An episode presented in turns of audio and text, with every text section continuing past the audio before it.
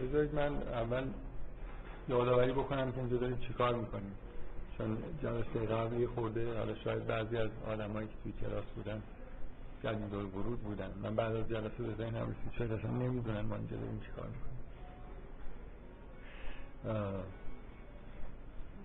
من هدفم مجدد تاکید می‌کنم اینه که بیشتر از این هدفم این باشه که با یهودیت آشنا بشید اینه که اون انعکاسی که یهودیت بنی اسرائیل تاریخ بنی اسرائیل تو قرآن داره نوع برخوردی که تو قرآن با مسائل مربوط به دین یهود و کلا اهل کتاب شده رو یه جوری در واقع بهش نزدیک بشیم. اینه که تا حد ممکن بدون اینکه بخوام خیلی یه جایی رو مختصر بکنم که به محتوای یهودیت لطمه بخوره تا جای ممکن. مثلا همین امروز یه بخشایی رو.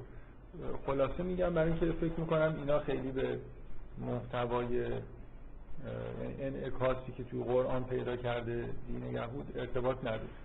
بنابراین داریم سعی می‌کنیم با یهودیت آشنا بشیم با فرض این که تاکیدمون اون بخشاییه که به نوعی تو قرآن مورد بحث قرار گرفته تاریخ چه مباحث عقیدتی خب و نکته مهم اینه که الان توی جلساتی هستیم که قرار من یهودیت تا جای ممکن بیان بکنم که یه جوری احساس یهودی بودن رو درک بکنید که یهودی دنیا رو چجوری می‌بینه دین خودش رو چجوری می‌بینه برای خودش رسالتی قائله. بنابراین بدونیم که اسم خاصی برای خودم گذاشته باشم به هر حال دارم سعی می‌کنم که مثل آدم یهودی بحث بکنم.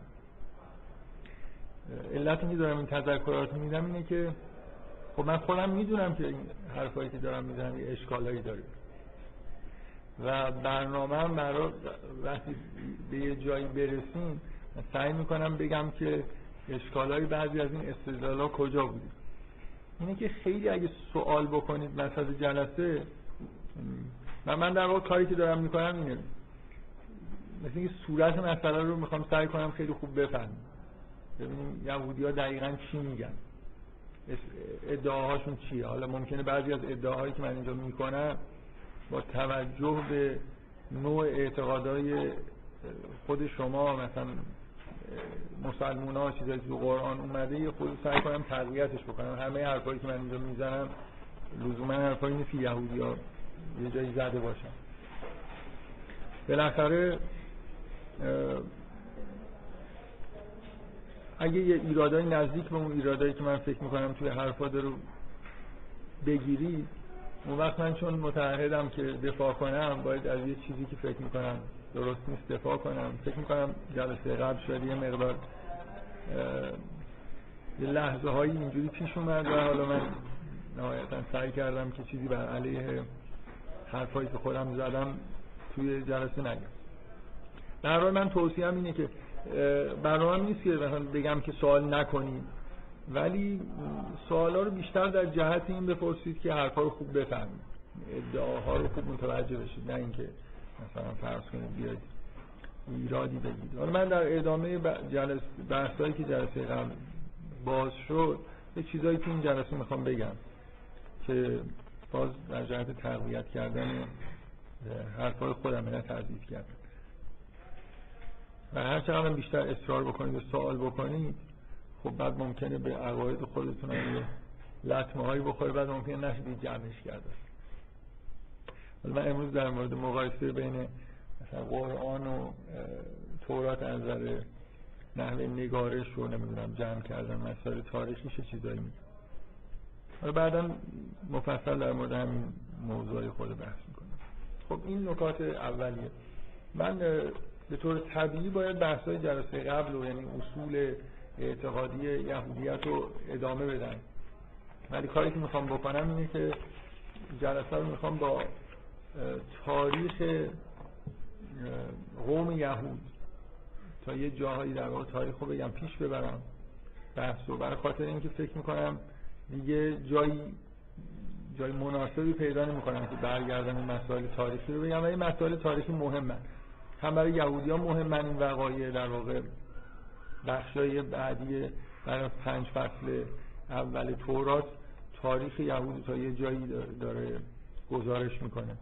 و هم از این جهت برای ما مهمه که یه بخشی از این مطالبی که من امروز میگم به نوعی در قرآن منعکس شده و دونستن بعضی از مطالبی که اینجا گفته میشه برای فهمیدن اشاره هایی که تو قرآن به قسمت از تاریخ بنی اسرائیل میشه شاید لازم باشه. خب بذارید از جایی شروع بکنیم. جلسه قبل از نظر تاریخی بعد از اون واقعه عهد و وارد نشدن یهودیا به سرزمین مقدس و چهل سال آوارگیشون تو بیابان و نهایتا مجدد بازگشت به سمت کنعان و همون ارض مقدس. تا اینجا این اتفاقایی که توی در زمان حیات موسی افتاد. احتمالا یادم نیست که فکر کنم به این موضوع اشاره کردم که خود در زمان حیات حضرت موسی بالاخره بنی اسرائیل وارد سرزمین مقدس نمیشن. و در واقع در تورات تأکید میشه روی این مطلب که خداوند به عنوان مجازات دلیلی که در تورات نقل میشه که در یه لحظه ای مثلا خداوند رو اونطوری که باید مثلا رعایت نکردی تقدس خداوند رو به عنوان مجازات حضرت موسی ممنوع میشه که وارد عرض مقدس بشه. و آخرین لحظه های زندگی حضرت موسی اینه که خداوند ازش می‌خواد که بالای کوهی بره و سرزمین رو از بالای اون کوه به حضرت موسی نشون میده. و بعدم حضرت موسی, موسی از دنیا میره این انتهایی فکر می‌کنم دقیقا فصل پنجم فصل کسمی است که مرگ موسی رو در واقع روایت می‌کنه. حالا دانگاه موسی از دشت های مواب به قله پیشگاه در کوه نبو که در مقابل الیهاس شد و خداوند تمامی سرزمین موعود را به او نشان داد. خداوند به موسی گفت این از که من به ابراهیم و اسحاق و یعقوب وعده دادم که فرزندانشان که به فرزندانشان برن. این قسمت هایی که نمی‌خونم جنبه تحریف نداره. مثلا حدود چیز رو گفته چیزایی که مهم نیست نمی‌خونم. اکنون به تو اجازه دادم آن را ببینیم ولی پایت رو در آنجا نخواهی گذاشت. هر حال موسی خدمتگزار خداوند چنانکه خداوند گفته بود در سرزمین موآب درگذشت خداوند رو در دره نزدیک بیت فقود در سرزمین موآب دفن نمود. ولی تا به امروز هیچ کس مکان دفن او را نمیدن من میل ندارم.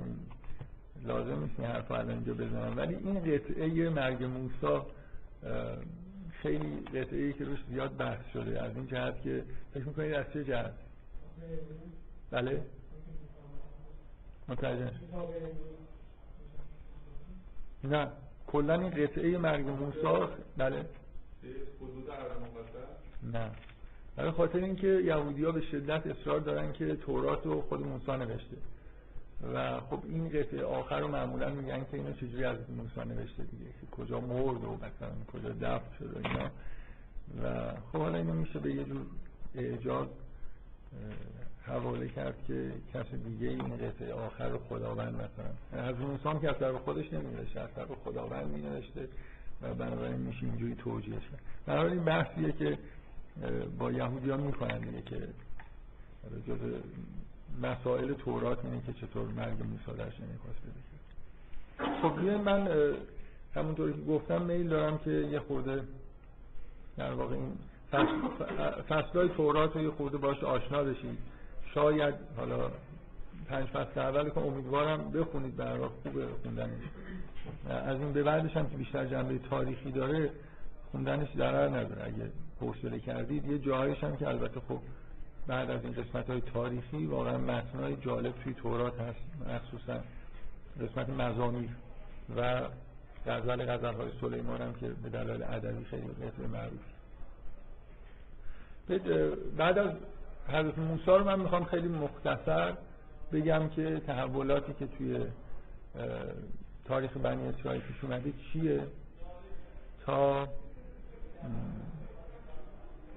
به چند تا نقطه خاص برسم که اشاره بکنم. حالا همه تاریخ هم نمی‌خوام بگم چیه قطعه هم از توی تورات انتخاب کردم که بخونم بد نیست بعضی جا رو که شاید به دلایل تاریخی مهم نیستم ولی به دلایلی من فکر می‌کنم قطعه جالبی هست. خب بعد از حضرت موسی یوشع که ما بهش یوشع ابن نون میگیم جانشین حضرت موسی شد و اون بخشی از تاریخ مقدس یهود رو که مربوط به ورود به سرزمین مقدسی در زمان یوشع انجام شد. یعنی تحولاتی که در زمان یوشع بوده اینه که قوم بنی اسرائیل رو از رود اردن عبور داد وارد سرزمین کنعان شدن و جنگیدن دیگه. برای با ساکنین اون منطقه جنگیدن و پیروز شدن. نهایتا در زمان یوشع که سرزمین مقدس بین اسبات بنی اسرائیل تقسیم میشه. یعنی این دوازده سفت بنی اسرائیل به طور مشخص سرزمین هایی رو اشغال می‌کنن و از جدا زندگی می‌کنن. بینشون هم قوانینی از نظر ارث بردن زمین و این حرفا هست که در حال این جدایی در داخل سرزمین مقدس و به فرمان خداوند ایجاد شده و همینطور. شما یه اشاره به این موضوع جدا شدن اسبات توی قرآن اونجایی که حرف از حرف از جوشیدن چشم از توی سنگ هست به نوعی می‌بینید. هرچند مربوط به زمان حضور در سرزمین مقدس نیست. ولی اشاره به اینکه برای اسباتی وجود دارن اسباتی دوازده گانه ای که مثلا مشربشون از همدیگه جدا شده به نوعی داره تایید می‌کنه که خب به وضوح این اتفاقایی که بلافاصله بعد از موسی افتاد در زمان یوشع رو باید یه جوری به فرمان خداوند بدیم. یه قسمت هایی از این یه چیزهایی که در تورات نقل شده قبل از اینکه اینا وارد سرزمین مقدس بشن و این به اصطلاح تقسیم عراضی انجام بشه یوشع در طرف خداوندش دستور داده میشه که همه مردان بنی اسرائیل مختون بشن. برای خاطر اینکه در اون اینطوری که در تورات نقل میشه در اون چهل سالی که اینا در بیابان بودن این رسم انجام نشده بود و لازم بود که این کار انجام بشه و همه مردان بنی اسرائیل که همراه یوشع بودن این کار رو انجام دادن. حالا من یه قطعه ای که انتخاب کردم براتون بخونم برای خاطر اینکه از محتوا فکر می‌کنم جالبه. بعد از تقسیم عراضی یه قسمتی هست توی کتاب یوشع. کتاب یوشع ششمین کتاب تورات عهد به اصطلاح قدیمی.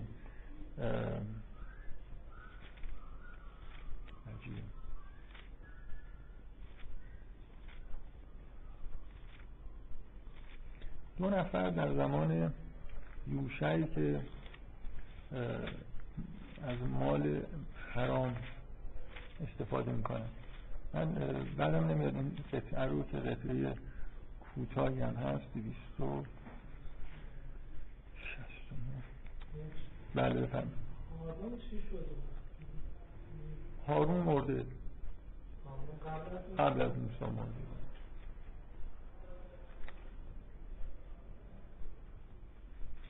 خب من گاهی چیزایی که برام بدیهیه که می‌دونم کجاست و یادداشت نمی‌کنم. بعد سر جلسه می‌فهمم که خیلی هم بدیهی نیست.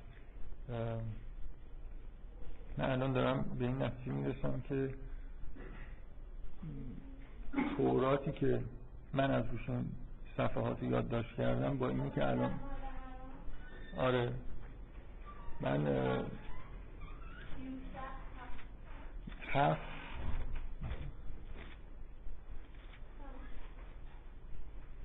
آره من متاسفانه توراتی که از روش پیدا کردم توراتی که از روش اینا رو یادداشت کردم و با خودم نیاوردم. این تورات بزرگ بود. فکر می‌کردم که این کوچیک کاملا با اون تطبیق می‌کنه که اینجوری نیست. میگه اما بنی اسرائیل مرتکب گناه شدند.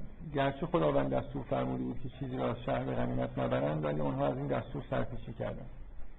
یه نفر که پسر کی و نوه کی از از اموالی که حرام شده بود برای خود به غنیمت گرفت و خداوند به خاطر این عمل در تمام قوم اسرائیل عذابناک شد.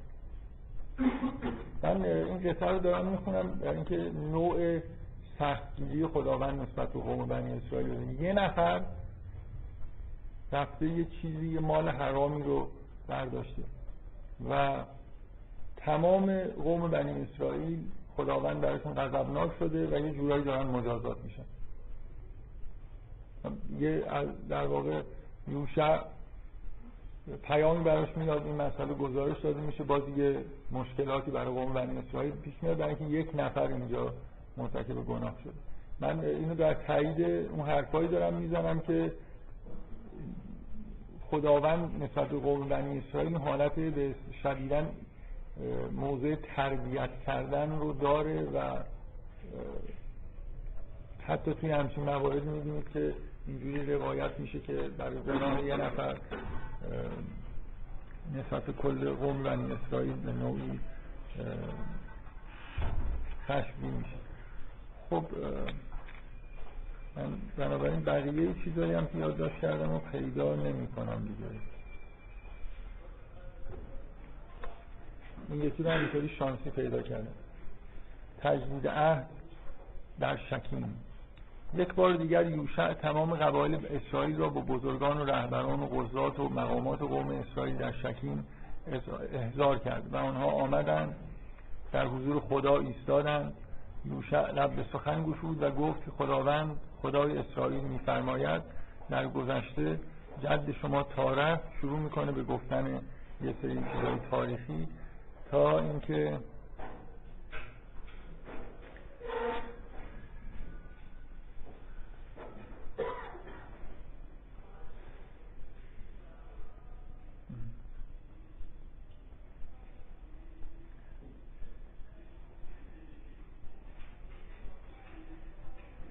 من قطعه ای از این فصل باب رو می‌خواستم بخونم که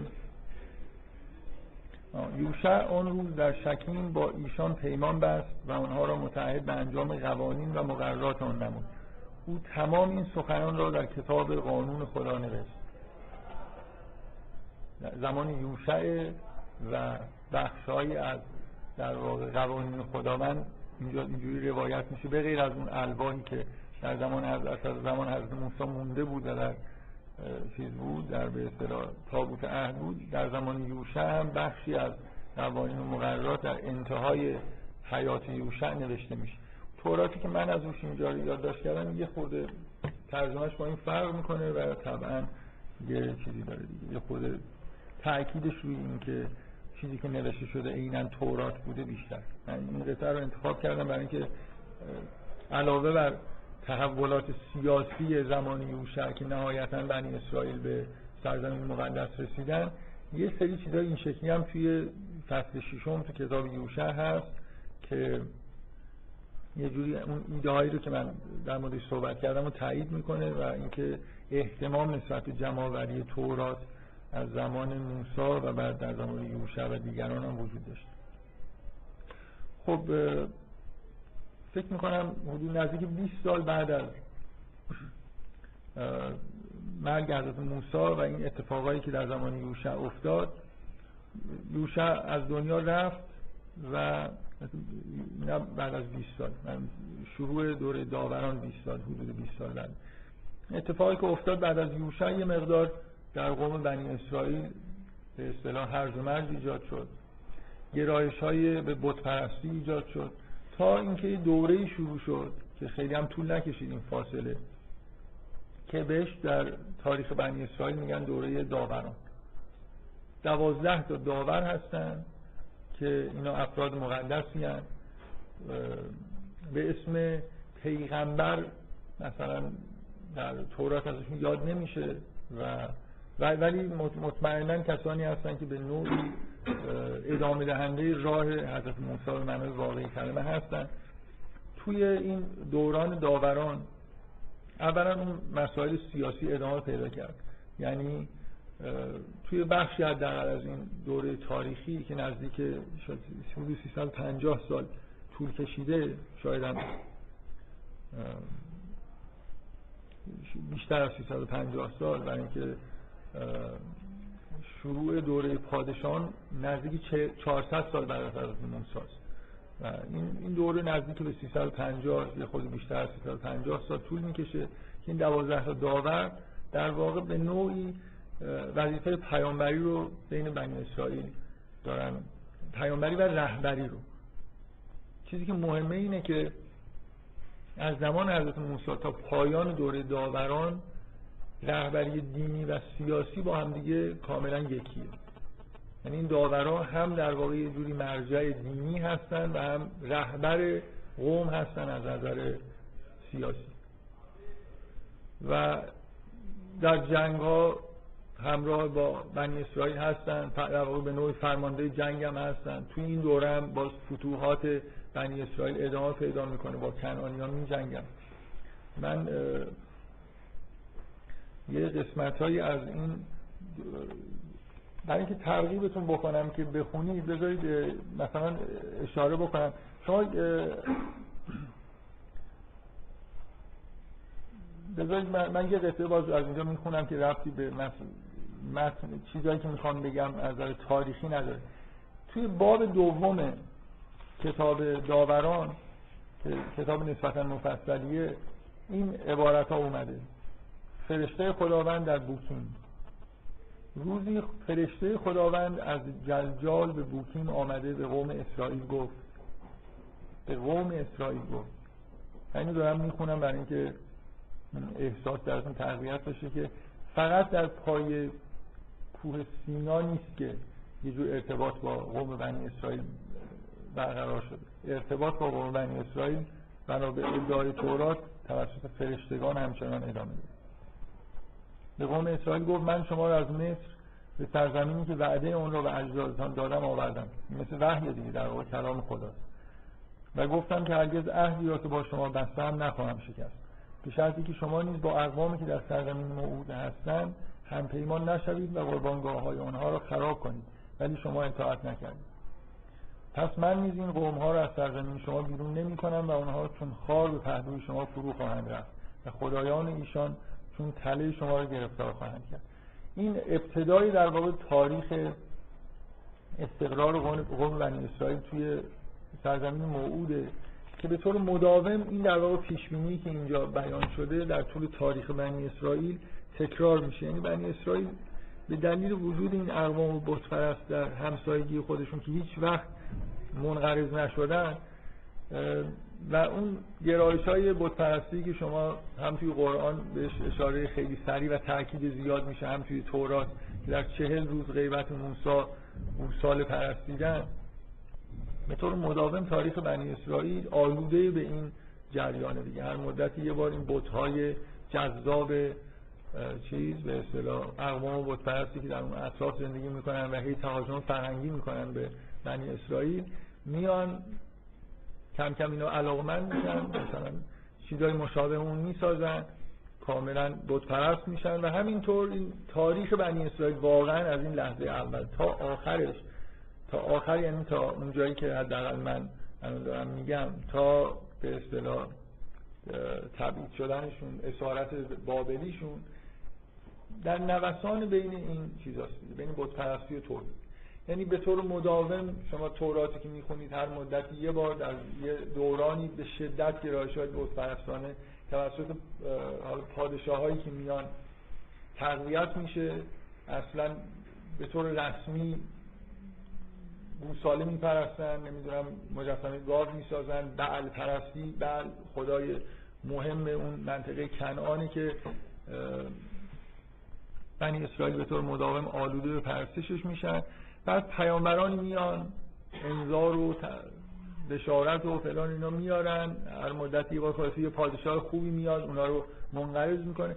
کلا سلطنت بنی اسرائیل نوسان کردن بین بت پرستی به نه معنای خفیش به معنای کاملا جلی یعنی تو خیابونا و همه جا مجسمه بت و این چیزا باشه تا دوباره مثلا برگشتن به توحید و تورات و اینا. این چیزیه که از همینجا در در واقع باب شروع باب دوم داوران این گفته ای که فرشته خداوند میگه که من به دلیل مشکلاتی که شما دارید خداوند میگه که من این اقوام رو از این سرزمین بیرون نمی‌کنم و اینا مثل خار در پهلوی شما هستن و این چیزیه که شما از این به بعد توی تورات می‌بینید که به طور مداوم تکرار میشه. بفرمایید. به طور مداوم این مجازات ها جنبه های چیز پیدا کرده. این سوال خوبی پرسید.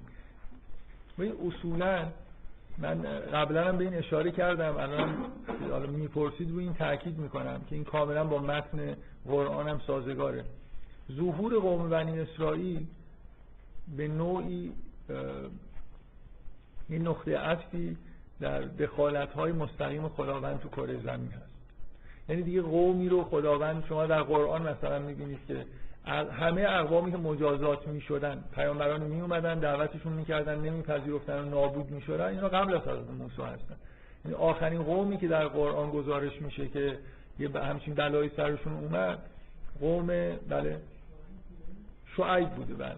در مورد من نمی‌خوام بگم اصولا هیچ اتفاق اینجوری دیگه نیفتاده. ولی اقوامی که در قرآن گزارش میشن اصولا ما قبل موسی هستن. و بعد از موسی حوادث زمینی ترن یعنی بنی اسرائیل به عنوان یه قومی که جنگاور هم هستن از طرف خداوند بعضی از اقوام از بین بردن. و متقابلا وقتی که تاریخشون پیش میره وقتی خداوند می‌خواد اینا رو مجازات بکنه اقوامی رو بر اینا مسلط می‌کنه. همون نظمی در جهان به وجود میاد که همین الان هم ما می‌دونیم یعنی شما تو قرآن همینجوری می‌خونید که مثلا فرض کنید بنی اسرائیل مجازات شدن. خدا میگه که ما بندگانی رو فرستادیم که خیلی قدرتمند بودن و اینا رو مثلا سرکوب کردن. به عنوان اینکه داریم مجازاتشون می‌کنیم. یعنی کاری که با بنی اسرائیل انجام می‌شد تو بیابان ها هنوز مثلا فرض کنید که مجازات های مثل اینکه آتشی بیاد یا مار نمی‌دونم مثلا از زمین بیاد اینا رو نیش بزنه این چیزا بود و به طور مداوم در طول تاریخ به نظر میاد که اینا داره محو میشه. ولی مجازات به معنای واقعی کلمه با, دخالت اقوام دیگه وجود داره. هم بنی اسرائیل این کار رو به دستور خدا می‌کنن از اون برم به عنوان مجازات خودشون اتفاق برشون الان که هنوز ما قبول نداریم بریده باشه اصلا. سوال باید بعدم بکنم ولی من منم جزو من جزو اونا هستم الان. موقتا من جزو اونا هستم. خیلی رسما رو در نمیدارم ولی به هر حال قراره که اینجور حرفا نزنم. قراره که در من قرار من قراره که حرفای مثبت بزنم. یعنی سعی کنم که بیان بکنم که اونا چجوری نگاه می‌کنم به مسئله خب توی این قسم این داوران مثلا این همتون در حال اسم سامسون و دلیله رو شنیدید. می‌تونید ماجرای سامسون و دلیله رو توی بابای 15 14 15 به بعد از 13 تا مثلا دارم تبلیغ می‌کنم که داستان رو بشین بخونید. اینا واقعا داستانه دیگه. داستانایی که خیلی هم چیزای عجیب و غریبی در واقع نوشته نشد انتهای انتهای ماجرای در واقع داوران ما یه شخصیت مهمی توی تاریخ بنی اسرائیل داریم که اسمش سموئیله. ساموئل مثلا. این پیغمبر رسما در قرآن هم بهش اشاره میشه که پیغمبر بوده. و دوره داوران رو وصل می‌کنه به دوره به اصطلاح پادشاهان. یه اتفاق مهمی میفته باز به دلیل تخلفاتی که بنی اسرائیل انجام دادن. اقوام فلسطینی در جنگ بنی اسرائیل رو شکست میدن. و شکست مهلکی هم بنی اسرائیل می‌خورن که نتیجهش اینه که در جنگ تابوت عهد رو که به عنوان چیز به اصطلاح مقدس با خودشون حمل می‌کردن رو در جنگ با فلسطینی از دست میدن. یعنی فلسطینی ها تابوت عهد رو اسیر می‌کنن. و بنی اسرائیل هویت دینی و اصلا اون تابوت عهد درشون نشانه اون عهد دیگه عهدی که با خداوند هستن. و بود و نبودشون براشون خیلی مهمه. بنی اسرائیل یاد گرفتن که مسائل دنیا اینجوری نگاه کنن که وقتی که اتفاقی میفته این به هر حال یا اتفاق خوب باشه چه بد باشه از طرف خداونده. بنابراین اینکه تابوت عهد به طریق از دستشون رفته یه جور اینا رو دچار در واقع این چیز می‌کنه به اصطلاح تردید می‌کنه که شاید خداوند مثلا عهد خودش رو داره بر میداره و هر جوری که هست باید برن این تابوت عهد رو پس بگیرن. بفرمایید.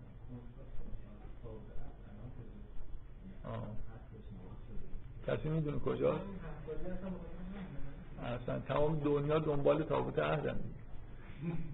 شما هم الان کنجکاو شدید برید دیگه شروع کنید بگردید. مسیحی ها دنبال جام مقدس هن یهودی ها و مسیحی ها جفتشون دنبال تابوت عهدن. مسلمان ها زیاد نمیگردن من نمی‌دونم اصلا. بله؟ ایشون هستشون نیست چون پیش مسلمان ها هست. من یاد این چیز افتادم یاد ماجرای کشته شدن لبنانی اسمش چی بود؟ این انفجار کشته شد. چند سال قبل رفی خریدیم رفی خریدی کشته شد. از این اتفاقات تو این منطقه خیلی افتاده بود. ولی اینو به شدت پیگیری کردن. آمریکایی تمام اروپایی ها سازمان ملل و نهایتا مثلا معلوم شد که سوریه دست داشته و این حرفا. اونم به شوخی می‌گفتم که یکی از پیگیری کردن مثلا خبر انفجار کلیسا احتمال بوش مثلا زنگ زد به نتانیاهو گفت دستتون درد نکنه عجب کاری نتانیاهو گفت ما نکردیم. آمریکایی‌ها مثلا زنگ زدن به انگلیسی‌ها گفتن ما نکردیم فهمیدن که کار یکی هست اینکه چرا این یکی این واقعا کار اینا نبود آخر به نظر میاد اسرائیل نقش نداشت و این چون می‌دونستن که اسرائیل نقش نداشته حالا این تابوت عهد هم همینجوریه دیگه. علت این مسلمان نمیگردن می‌دونن کجاست. بقیه بیچاره‌ها دارن میگردن. در این تابوت عهد وجود داشته. به معنای واقعی کلمه مقدس بوده. تو قرآن هم می‌بینید روش بهش اشاره میشه. تورات توش حمل می‌کردن و یه ویژگی های خاصی اصلا این تابوت عهد داشته ویژگی های معجزه آسا داشته. شما توی تعجب نکنید. حالا کلا سبک کتاب عهد عتیق اینجوریه که خیلی جا جزئیات زیادی داره. مخصوصا توی گفتن حدودهای جغرافیایی توی گفتن اصل و نسب آدما مثلا اسم که به همه آدما رو به اسم میگه پدرشون کی بوده نمی‌دونم تا یه جاهای گاهی اوقات دو سه پشت قبلشون رو هم اطلاع میده. یا اون فصل تورات که به اصطلاح کتاب اعداد اون که پر از این جزئیات به اضافه جزئیات زیاد در مورد احکام. یه جای خیلی عجیب مسئله فرمان ساختن تابوت عهده که چقدر دقیق یعنی تا سانتی متر مثلا چی با چی کجا باشه چه ابعادی داشته باشه چی ساخته بشه این دقیقا در تورات اومد. بنابراین ساختنش از روی تورات ممکنه به هر حال. ممکنه اون خاصیت رو پیدا نکنه ولی دستور ساختش در تورات هست. می‌تونید سعی کنید که بذارید که دنبالش بسازید چند تا بفروشید. به حالا اینکه یهودی ها ادعاشون به اینه که فکر می‌کنن تابوت عهد در همون منطقه به اصطلاح معبد هست و تمام زیرش رو تقریبا خالی کردن که ادعا می‌کنن که برای دارن میگردن ببینن.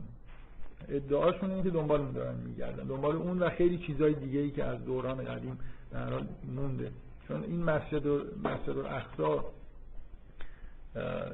به اصطلاح قوت و اینا در اون مکان ساخته شدن. در مکان ویرانه ای که از معبد در واقع یهودی ها باقی مونده بود بنابراین یه جوری اونا ادعاشون که تمام گنجینه ها و برای همین چیزای دینیشون همینجا هست و واقعا هم بعید نیست که چیزایی اونجا باشه. حتی گاهگداری شایعاتی پخش میشه که چیزایی پیدا می‌کنن ولی به دلایل علنی نمی‌کنن. حالا که چی هست نمی‌دونم بفهمید بله. اینا موقع جنگ می بردن اصلا. این چیزشون بود دیگه. بله این رسم که این مثلا همراهی خداوند باشون توی جنگ این بود که تابوت با خودشون می بردن هم باشون در واقع یه جوری به جنگ می اومد و شکست خوردن در حالی که تابوت عهد همراهشون بود براشون خیلی خیلی فاجعه بار بود و از دست رفتن تابوت که دیگه اصلا هیچی دیگه. یعنی تقریبا ما شیء مشابهی در تاریخ مثل تابوت مقدس شاید نداشتیم که اینقدر برای یه قوم نشانه ایمان دینیشون باشه. اینجاست من علت اینکه این قسمت رو دارم تاکید می‌کنم این اون لحظه ایه که بنی اسرائیل درخواست می‌کنن که پادشاه داشته باشه. یعنی آدمی باشه که اینا رو در جنگ هدایت بکنه.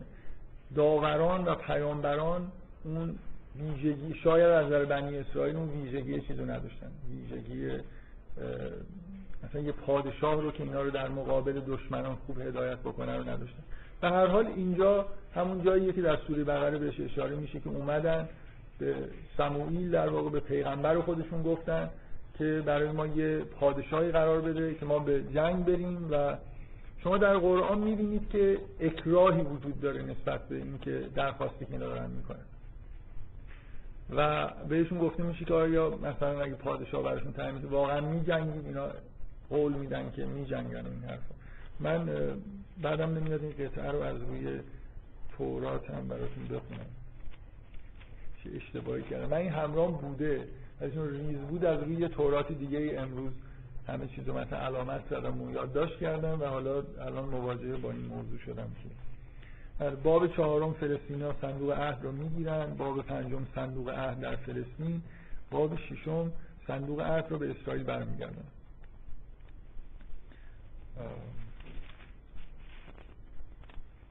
مردم پادشاه می‌خوان. وقتی سموئیل پیر شد پسران خود را به عنوان داور بر اسرائیل گماشت. نام پسر اول او یوئیل پسر دوم ابیا بود. ایشان در بئر شبع بر مسئله داوری نشستند. اما آنها مثل پدر خود رفتار نمی‌کردند بلکه تمرکار بودند و از مردم رشوه می‌گرفتند و قضاوت عدالت را رعایت نمی‌کردند. بالاخره رهبران اسرائیل در رامه جمع شدند تا موضوع را با سموئیل در میان بگذارند. آنها به او گفتند تو پیر شده ای و پسرانت نیز مانند تو رفتار نمی کنند پس برای ما پادشاهی تعیین کن تا بر ما حکومت کند و ما هم مانند سایر قوم ها پادشاهی داشته باشیم. سموئیل از درخواست آنها بسیار ناراحت شد برای کسب تکلیف به حضور خداوند رفت هرچند روایت یه مدار فرق می‌کنه اینجا که چرا اومدن پیش سموئیل دارن این رو می‌خوان ولی حداقل اینش مشترکی که سموئیل به راحتی نمیپذیر یعنی سموئیل ناراحت میشه میره از خدا و خداوند در پاسخ سموئیل فرمود طبق درخواست اونها عمل کن. اینجا بیشتر در واقع ناراحتی به خود پیغمبر نسبت داده شده.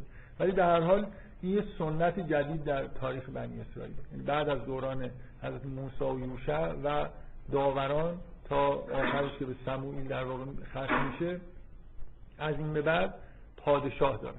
پادشاهشون در اولین پادشاه تو قرآن اسمش در عنوان تالوت اومده در تورات شاول که همون اسم قدیمی پول پول هم پول قدیس هم اسم شاول بود. تالوت بود در واقع. این حالا اختلاف چیز دیگه اختلاف تلفظ بین سول هم الان فکر می‌کنم اس ای یو ال می نویسن سول هم می‌خونن بعضی. تالوت کسیه که به عنوان پادشاه تعیین میشه و در نبرد در ابتدای پادشاهی خودش هم درستکاره و همین که در نبردها پیروز میشه. شما شرح در واقع پادشاه شدن آین پادشاهی شاول من سموئیل شاول را تدهین می کند شنیدید که پادشاهان رو تدهین می‌کردن. یعنی در یه مراسمی روغن مالی می‌کردن. روغن مالی چیزیه که در دوران قدیم خیلی رواج داشت. چه, چه چیز مهمی اینجا در از ادعاهای یهودی ها وجود داره؟ اینکه نام مسیح همه اختلاف اختلاف بین یهودی ها و مسیحی ها و مسلمان ها سر چیه؟ که آیا مسیح ظهور کرده یا نه؟ استدلال یکی از استدلال های یهودی ها اینی که اصلا مسیح یعنی چی؟ مسیح یعنی کسی که مسح شده تدهین شده. لفظ یعنی این.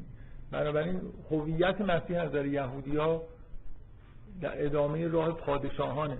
کسی که قرار بیاد و عزت و مثلا عظمت دوران داوود رو برای قوم بنی اسرائیل زنده بکنه و بعد یهودی ها حرفشون اینه که آیا مسیح تدهین شد؟ آیا مسیح پادشاه شد؟ آیا مسیح عظمت دوران داوود رو مثلا دوباره به بنی اسرائیل بخشید؟ جواب این سوال منفیه. بنابراین کس این کسی که ادعای مسیح مسیح بودن کرد مسیح نبوده. چون عظمت دوران داوود تجدید نشده بنابراین مسیح هنوز ظهور نکرد. این نشانه که در تورات هست اینه که شما اینجا می‌بینید که شاول برای پادشاهی در واقع تدهین میشه. خلاف اون چیزی که شما تصور می‌کنید بفهمید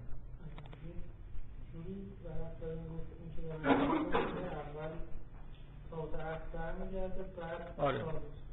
آره ولی ولی ولی روایت تاریخی قرآن اینجوری نیست. یعنی تالوتی که تابوت عهد رو برمیگردونه. ولی اینجا روایت تورات در واقع این شکلیه که تابوت عهد برمیگرده بعدا پادشاه تعیین میشه. اختلاف بین چیزی که توی قرآن با چیز هست. خب برخلاف انتظار شما تالوت در تورات خیلی آدم خوبی نیست. یعنی تا آخرش آدم خوبی نمیمونه.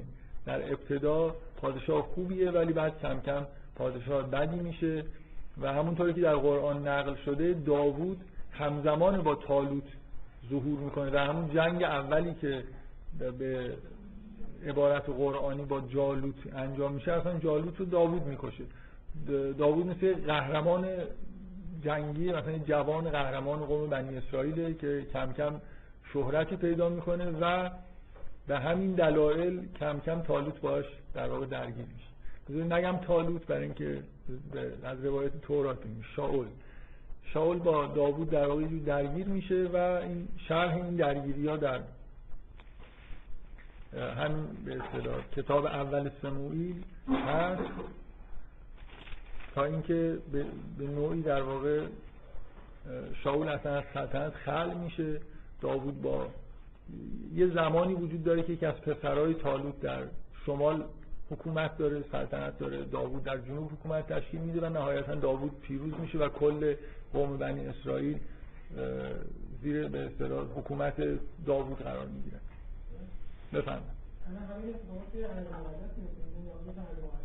نه تو مقدس. چطور مگه؟ شما انتظار نداشتید که در عرض مقدس دعوا بشه؟ بفهم خب مثلا خداوند دیگه. ببینید ببینید که خطی از دیگه از این به بعد پادشاه وجود دارن و پیامبران. آفرین. دین, دین از سیاست جدا شد. و دقیقا پادشاه خواستن قوم بنی اسرائیل معنیش جدا شدن حکومت در واقع قسمت دینی حکومت از قسمت سیاسی حکومت بود و این اتفاق دقیقا در زمان تالوت افتاد. من تالوت یه جورایی سکولاره ها. به اصطلاح امروز ما دین از دین از سیاست جدا شدن حالا داریم به شوخی میگه منظور از جدای دین از سیاست اینه که به این معنی که بخش سیاسی آدماش دیگه با بخش دینی یکی نیستن. و اینجوری نیست که حکومت دینی نباشه. یعنی اینجوری نیست که مثلا قرار نباشه که تورات عمل بشه قرار نباشه که حکومت به احکام دین عمل بکنه. ولی در از این دوره به بعد پیامبران دیگه رهبری سیاسی بنی اسرائیل رو ندارن. و این یه جورایی مشخصه که چرا با بیمیلی پذیرفته شده یه جوری دنیا مثلا از آخرت انگار جدا شده. شما در مثلا تاریخ بنی اسرائیل نگاه کنید معنی یه لیستی از پادشاه های بنی اسرائیل دارم حالا میگم که ما دو سری پادشاه داریم. این لیست لیست خوبیه که اینجوری همه رو کنار هم با چیز تاریخیشون نوشته. دو سری پادشاه داریم دو تا حکومت داریم و یه سری پیغمبر داریم این وسط نوشته. این جدایی پیامبری از پادشاهی در جدای دین از سیاست که میگن مثلا اینجوری معنیش اینه که حکومت دینی نباشه. که خب حکومت قرار دینی باشه. به طور مداوم حکومت ها بین بت پرستی و یکتاپرستی نوسان می‌کنن. حالا بت پرستی هم اینجوری دینیه دیگه. ها دین مثلا مشرکان است. خیلی سوال خوبیه. حالا من واقعا یه چیزایی اینجا یادداشت کرده بودم که یه ذره از این بحث رو اگه وقت شد بکنم ولی پشیمون شدم حقیقتش فکر می‌کنم الان لاغر وقتش نیست دیگه. من یه جورایی همش دارم سعی می‌کنم که هرچی میشه کمتر بگم. یعنی به یه قسمت از تاریخ اشاره بکنم. این علت اینکه پشیمون شدن برای اینکه سندیتی برای ما نداره. نمی‌تونیم از روش استدلالی در بیاریم که بگیم که این چیزایی که داریم اینجا میگیم مثلا خاص خدا اینجوری بوده. یعنی مدل مثلا حکومت دینیه.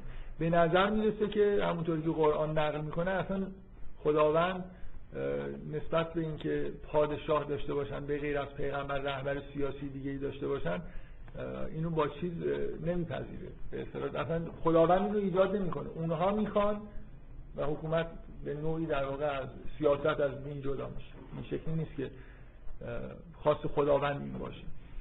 بفرمایید.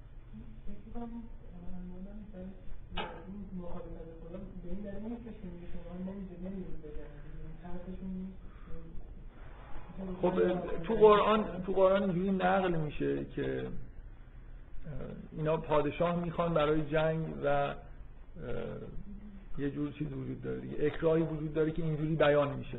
اینجوری بیان میشه که مثلا فرض کنید آیا اگه پادشاهی براتون تعیین بشه به جنگ خواهید رفت یا نکته مهم اینه که خداوند این کار رو نمی‌کنه. این خواست بنی اسرائیلی که اجابت میشه. نه یه برنامه از پیش تعیین شده ای که بگیم که مثلا خداوند یه دوران مثلا فرض کنید دینی داوران داره یه دوران مثلا بعدا پادشاهی ایجاد کرده. مثل اینکه شما یه قومی هستن حالا دوست دارن که جنگ رو در قالب مثلا یه حکومت پادشاهی بکنن. حالا این چیز مهمی هم که نیست چون کاملا این شکلیه که پیامبران هم حضور دارن و کنترل می‌تونن بکنن. وقایعی که داره اتفاق میفته مخصوصا شما در روابط سموئیل با شاول رو از تو تورات هم که نگاه می‌کنید این شکلیه. یعنی به نوعی به هر حال مرجعیت همچنان دست سموئیله. ولی اون یه آدم جنگاوریه که خوب می‌دونه که چجوری باید بجنگ بالاخره این نکته اینه که اونا اونها پادشاه خواستن نه اینکه خداوند براشون پادشاهی تعیین کرده باشه. خب این با این دوره تاریخ بنی اسرائیل پادشاهی داوود. داوود تمام بنی اسرائیل رو در واقع مطیع خودش می‌کنه همه اقوام ازش اطاعت می‌کنن. وسعت زیادی پیدا می‌کنه سرزمین بنی اسرائیل. از اون کنعان مرزهای کنعان در واقع اون سرزمین مقدس بزرگ به اون مرزها نزدیک میشن. بیشترین گسترش خودش رو در زمان داوود از سلیمان داره. و دوران در عظمت و شکوه قوم بنی اسرائیل که داوود داره بهشون حکومت می‌کنه. ویژگی دینی این دوران هم اینه که داوود همونطوری که همتون می‌دونید و در قرآن هم بهش اشاره شده و در تورات هم روش تاکید میشه اهل موسیقی و آواز بوده. و این دورانیه که موسیقی و آواز وارد مراسم دینی بنی اسرائیل میشه. یکی از مهمترین فصل کتاب های تورات کتاب مزامیر داووده که دعاهای مثلا آهنگینیه که از داوود مثلا به ارث رسیده.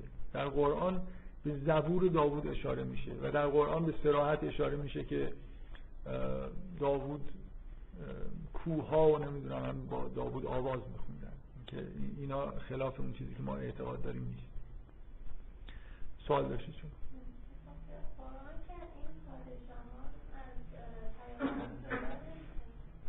در قرآن داوود پیامبر. ولی در, در تورات داوود پادشاهه. ولی معنیش هم این نیست که داوود با خداوند ارتباط نداره. تو تورات یه مقداری مسئله ارتباط با خداوند خیلی حالت عمومیت داره.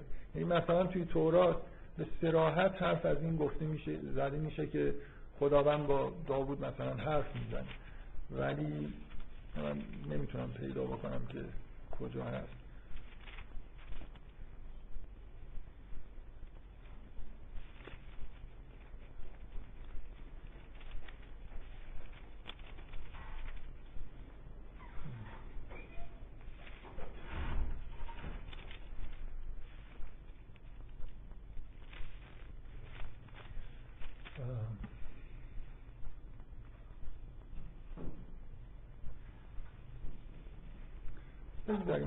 برای توی تورات جایی که خداوند مستقیما با داوود حرف بزنه چیزی رو ازش بخواد که برو این کارو بکن اون کارو بکن هست. ولی داوود ما به عنوان پادشاه می‌شناسیم در تاریخ بنی اسرائیل نه به عنوان پیامبر. ولی تالوت اینجوری نیست. تا هیچ وقت در قرآن گفته یعنی این جدایی پادشاهی از پیامبری رو لاقل در زمان تالوت یعنی اون جایی که شروع میشه به وضوح می‌بینیم. و اینکه بله. طالوت اولین پادشاه. طالوت اون کسیه که اولین پادشاه و پیامبر نیست فقط پادشاه. و بعدا اینطور که در تورات نقل میشه که اصلا بعدا پادشاه بدی میشه یعنی قصد جان داوود رو می‌کنه داوود باش درگیر میشه. و چیزی که در واقع توی قرآن هست که توی تورات به این شکل نقل نمیشه اینه که داوود خودش پیامبر. پیامبر بزرگی هم هست هم داوود و هم سلیمان. در تورات به هیچ وجه نسبت از اخلاقی نسبت داوود و سلیمان دیدگاه خیلی مثبتی وجود نداره. با وجود اینکه اینا پادشاه های بزرگ و محترمه و آرزوی مثلا بنی اسرائیل رسیدن به همون دوران شکوه داوود و سلیمانه ولی حتی به سلیمان نسبت بت پرستی در تورات داده میشه. یعنی بعد از اینکه با مثلا شاهزاده خانم های چیزهای اطراف خودش ازدواج می‌کنه که بت پرست هستن این نقل میشه که برای رضایت خاطر اونها کته می‌سازه مثلا بت می‌سازه و یه جوری بت پرستی رو انگار مباه می‌کنه که اینا قطعا با اعتقادات مسلمان ها سازگار نیست. و به این موضوع و ما کفر سلیمان مثلا در قرآن نفی این که این ادعاهایی که در مورد سلیمان وجود داره خلاف هست کاملا تاکید شده. سلیمان و خداوند جز پیامبران بزرگ بنی اسرائیل در قرآن می‌شناسه. خب بذارید خب این دوران این دوران دوران انتقال ببینید بنی اسرائیل به نوعی بنا به سن از عبادتگاه هایی که یک از سنت های پیامبران بنی اسرائیل از ابراهیم شروع شده همینجور ادامه پیدا کرده ساختن معبد و مذبح و پرستشگاه برای خداوند. و جایی که قربانی بکنن جایی که مثلا عبادت بکنن و یه جور حالت قبله براشون داشته باشه.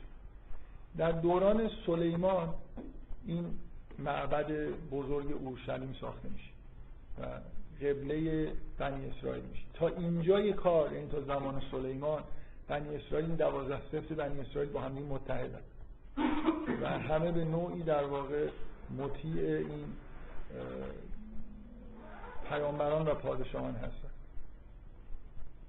ولی بعدا یه بخشایی از قوم یهود حتی نسبت به این قبله ای که ساخته شده مشکل دارن. به اون قبله های قبل از در واقع سلیمان اعتقاد پیدا می‌کنن که سامری ها هستن که خیلی جمعیت کوچیکی هستن ولی به هر حال این تفرقه حتی در مورد این زمانی از در تاریخ بنی اسرائیل که توش تفرقه وجود نداشت هم به وجود اومده. یعنی سلیمان و بعضی به عنوان یه پادشاه خوب یا پیامبر که اصلا به عنوان پادشاه خوب هم قبول ندارن. و قبلش رو هم قبول ندارن. این باز در قرآن به شدت تاکید این هست که این کار رو سلیمان با فرمان خدا انجام داده. یعنی این قبله مورد تایید قبله که در اورشلیم بوده مورد تایید و مورد تایید قرآن هست. بنابراین اون آدمایی که این قبله رو قبول نکردن جمعیت کوچیک سامری ها اونا هستن که گمراه شدن. خب تا زمان سلیمان که به اوج قدرت می‌رسه بنی اسرائیل بعد از مرگ سلیمان شما یه دوران در واقع جدیدی توی تاریخ بنی اسرائیل ایجاد میشه.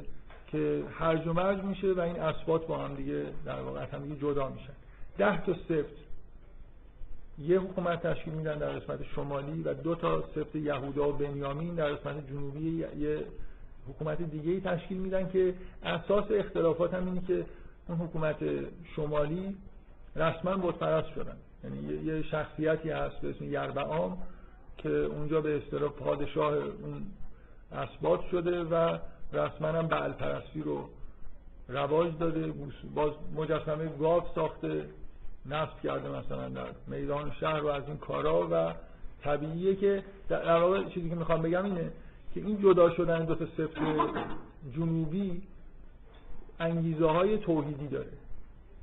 اسبات شمالی. هستن این اختلاف یه جور اختلاف عقیدتیه و سفت دو تا سفت جنوبی هستن که دارن سعی می‌کنن که یک تا پرستی و دستورات تورات رو حفظ بکنن حالا از این به بعد تاریخ بنی اسرائیل تاریخ قوم یهود همین در کنار هم قرار گرفتن رقابت گاهی جنگیدن این دو تا پادشاهی. پادشاهی اسرائیل پادشاهی شمالی اسمش اسرائیل و پادشاهی پادشاهی جنوبی اسمش یهودی است. و خیلی عجیبه که سرزمین جدید اسمش اسرائیل گذاشتن باید یهودیه میذاشتن. یعنی اون اسمی رو برای این سرزمین انتخاب کردن که در اون دورانی این اسم به این سرزمین اطلاق شد که بتپرست شده بودن. یه اشتباه فنیه باید اسمش عوض بکنن بکنن یهودی. این این چیزی که بهتون نشون دادم در واقع تاریخ بنی اسرائیل به دو تا پادشاهی اینا اسامی مثلا پادشاه تاریخ ظهورشون هست که از 931 قبل از میلاد که طبق این چیزی که اینجا این تاریخ ها خیلی دقیق نیستن که سلیمان میمیره شما دو تا در واقع پادشاهی کنار هم دیگه دارید که تا اینجوری هم نیست که یهودی همیشه پادشاهی خوبی باشه. هر دوتای این پا... اینجوری از هم دیگه جدا شدن ولی بعد در طول تاریخ اینا شروع کردن باز به نوسان کردن. یعنی مثلا اولین پیامبر بزرگی که در تورات خیلی با تکریم ازش یاد, یاد میشه ایلیاس که ما بهش میگیم الیاس.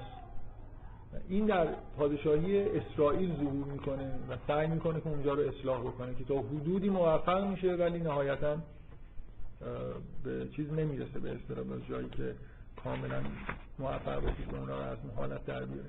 ولی به هر حال شما تاریخ توراتو که بخونید به طور مداوم می‌بینید که این کتاب خیلی مختصر این قطعه رو توضیح داده یه جوری که چون این قسمتاش خیلی برای فهمیدن قرآن اهمیت نداره این کتاب افستاین یهودیت بررسی تاریخی. بکنم در دو فصل خیلی مختصر قسمت طولانی تاریخ بنی اسرائیل رو خلاصه کرده که کدوم پادشاه اومدن رفتن کی بتپرست شد کی دوباره نمی‌دونم یک پرست شد و کدوم پیامبرا بودن که اومدن و دعوت کردن. خیلی این هرج و که ایجاد میشه.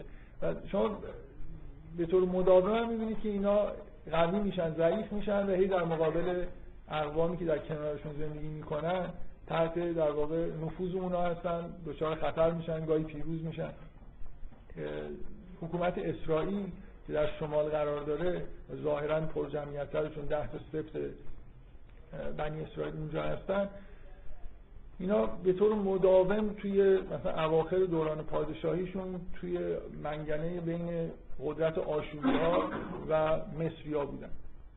گاهی مثلا با اینا متحد می شدن برای اینکه جلوی اونا رو بگیرن. نهایتا آشوریا اسرائیل رو منقرض کردن. سرزمین شمالی کنعان رو آشور متصرف شد. مثلا این اتفاق طبق این گزارشی که اینجا هست 721 قبل از میلاد افتاد یعنی نزدیک به 200 سال اون حکومت اسرائیل دوام کرده. حکومت یهودیه همچنان ادامه پیدا می‌کنه. ادامه پیدا می‌کنه تا مثلا باز طبق این چیزی که اینجا روایت می‌کنه 587 قبل از میلاد که سقوط اورشلیم. اورشلیم در یهودی است. نکته اساسی اینه که اون دو سبت بنی اسرائیل که متدین تر بودن یک تا پرست بودن. اورشلیم در اون ناحیه است و یهود گفتن بهش یهودی هم میگن.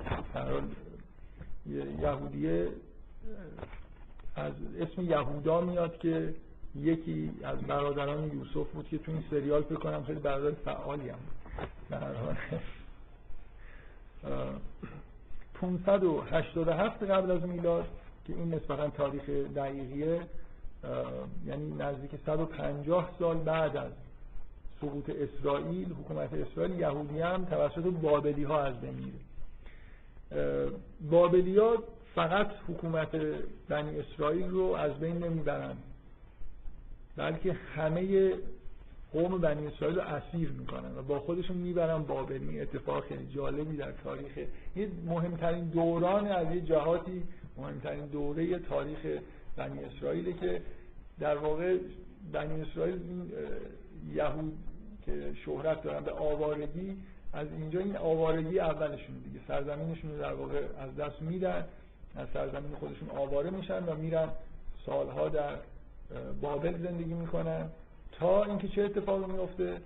تا اینکه بنا به بنا به نقل تورات خداوند کوروش رو معمول معمول می‌کنه که بره و اینا رو از دست بابلیان نجات بده. کوروش به بابل حمله می‌کنه بابل رو تسخیر می‌کنه و بنی ببینید این اینکه کوروش واقعا شاید به همین دلیلی که بعضی از ذوالقرنین رو در قرآن اشاره به کوروش می‌کنه. تورات تورات سراحت از کوروش به عنوان مثلا بنده خاص خدا اسم می‌بره و اینکه مأموریتی رو در واقع انگار داره برای خداوند انجام میده. من کار به این ندارم که حالا اون بخش تورات چی داره میگه. کاری که کوروش می‌کنه به معنی واقعی کلمه کار عجیبی من من خودم نمی‌فهمم اگر من تصورم این که کوروش پیغمبر باشه یا یه جوری مثلا تحت فرمان خداوند این کار رو انجام ولی خیلی هم نمی‌فهمم این کاری کوروش می‌کنه چیه. چون میره بابل رو تسخیر می‌کنه و این یهودی ها رو آزاد می‌کنه بهشون امکانی میده که برگردن به سرزمین خودشون و حتی بهشون بودجه میده که معبدشون رو بازسازی بکنن. خب این یه خورده عجیب و غریبه دیگه. کدوم با چه انگیزه ای داره کوروش برای اینکه یه همچین کاری بکنه؟ برای همینه که یهودی ها اگه این تاریخ 40 50 سال اخیر رو که اسرائیل تشکیل شده و بعد اینجا انقلاب شده و یه درگیری پیش اومده یهودی همیشه بی نهایت نسبت به ایرانی ها خوشبین بودن و احترام زیادی قائل می شدن برای اینکه یه جور به این منطقه به عنوان منطقه‌ای که مربوط حکومت کوروش نگاه می‌کردن. و برای بنی اسرائیل این پایان اسارت بابلی خیلی خیلی در واقع از در تاریخی دوران مهمیه که مجددا در واقع از دیدگاه دینی خودشون توبه کردن و خداوند توبه اینا رو پذیرفته و مجدد اینا رو به سرزمین مقدس برگردون بفهم مثلا حمله کنه یه جایی رو بگیره یه قوم اسیر رو بگیر برید سرزمین خودتون و بله کشدار نکرد کشدار نکردن رعایت حقوق بشر اعلامی حقوق بشر صادر کردن این کارا کرده ولی اینجا مثلا اینکه تو با یهودی که نیست کوروش که بخواد اون معبد براش مثلا مقدس باشه اینکه یه جوری بهشون کمک بکنه حتی که معبد رو بسازن.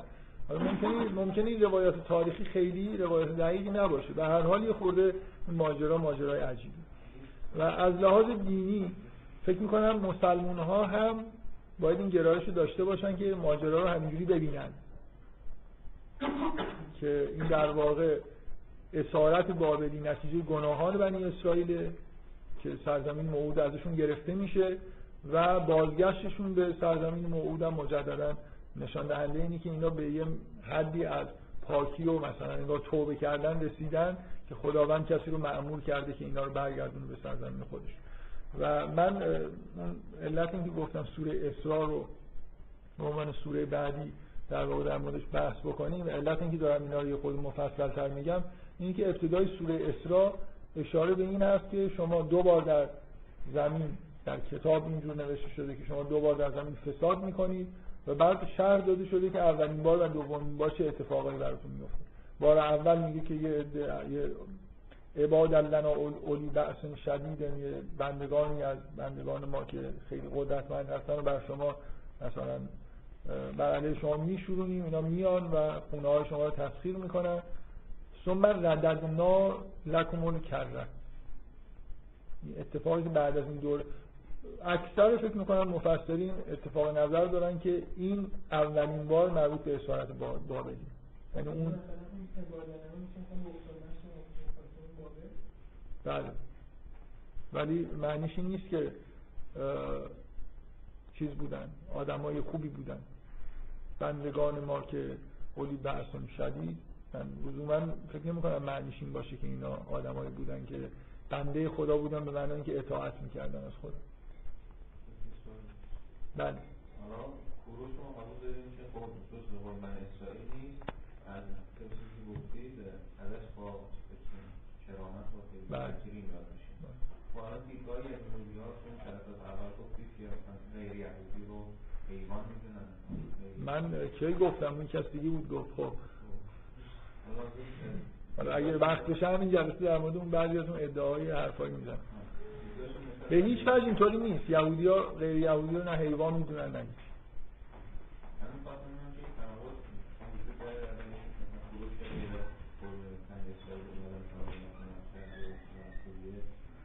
آره خب برحال این که غیر یهودی ها حیوان باشون تناقض اینجا وجود نداره واقعا. این شکلی نیست که به دیگران اینجوری نگاه بکنن. خب برای این این مرحله مهمی از تاریخ یهوده و اگه ما قبول بکنیم که در همین رفتن و برگشتنشون یه جور مجازات الهی و دوباره رو آوردن خداوند به ایناست که برمیگردن به سرزمین مقدس خودشون ادعاهای یهودی ها ادعاهایی که در تورات هست اینکه در واقعا در دوران اسارت بابلی از لحاظ معنوی یهودی ها پیشرفت کردن. اکثر ریشه در واقع نوشتار تورات احکام شرعی حتی ساخته شدن کنیسه. کنیسه از زمانی که رفتن تو اسارت بابلی ساخته شد. برای اینکه دیگه مستقل نبودن مثلا یه خونه های اتاقای جاهایی رو برای عبادت برای خودشون ساختن که هنوزم بینشون به اصطلاح این ساخت کنیسه باقی مونده. قبلا اینجوری بود که می اومدن در اورشلیم همه کارا رو انجام می‌دادن در اون معبد اصلی. ولی بعدا که معبد از دست دادن رفتن اونجا و این عادت براشون بود. بعدا که دوباره برگشتن اون سنت های قبلی خودشون رو در واقع احیا کردن ولی مجدد که پراکنده شدن در دنیا که دفعه دوم دیگه در سراسر دنیا پراکنده شدن می‌بینید که هنوز اون رسمایی که از تو بابل باقی مونده در واقع به عنوان رسمای دینی قوم یهود همچنان پابرجاست اینکه اون دومین مرحله هم چیه؟ به نظر میاد که یعنی با متن قرآن با وقایع تاریخی اینجوری تصدیق می‌کنه که مرحله دوم در واقع سقوط اورشلیم توسط رومی هاست. بعد از هفتاد سال بعد از میلاد مسیح که کلا معبد رو ویران می‌کنن و قوم بنی اسرائیل هم به طور کل دیگه اسیر هم نمی‌گیرن که یه جای خاصی ببرن که کسی بیاد آزاد بکنه. بنی اسرائیل از هفتاد میلادی به بعد آوارن دیگه در سرزمینی ندارن و در سراسر دنیا به عنوان اقلیت مذهبی تو کشورهای دیگه زندگی کردن تا 1948 که کم کم برگشتن. من نمی‌دونم این خود بنی اسرائیل خود یهودی ها که اونایی که رفتن بنی اسرائیل و به اصطلاح صهیونیست بودن و این تمایل به بازگشت به فلسطین رو از 50 60 سال قبل به صورت یه ایدئولوژی در آورده بودن. اینا دقیقا موضوع کشتار یهودی ها در اروپا رو مشابه می‌دونن با مسئله توبهشون در دوران اسارت بابل. یعنی یه جنگ جهانی دوم رو مثل یه دورانی می‌دونن که خداوندی مجازات هایی در, در واقع بر اینا براشون کرده اینا تحت فشار شدیدی قرار گرفتن یه جوری پاک شدن و حالا از لحاظ دینی مثلا دوباره تونستن برگردن به سرزمین مقدس. این دیدگاه دینیشونه نسبت به اینکه این اتفاقی که افتاده چرا اتفاق افتاده و شباهت داره به مسئله بازگشتشون از اسارت بابل.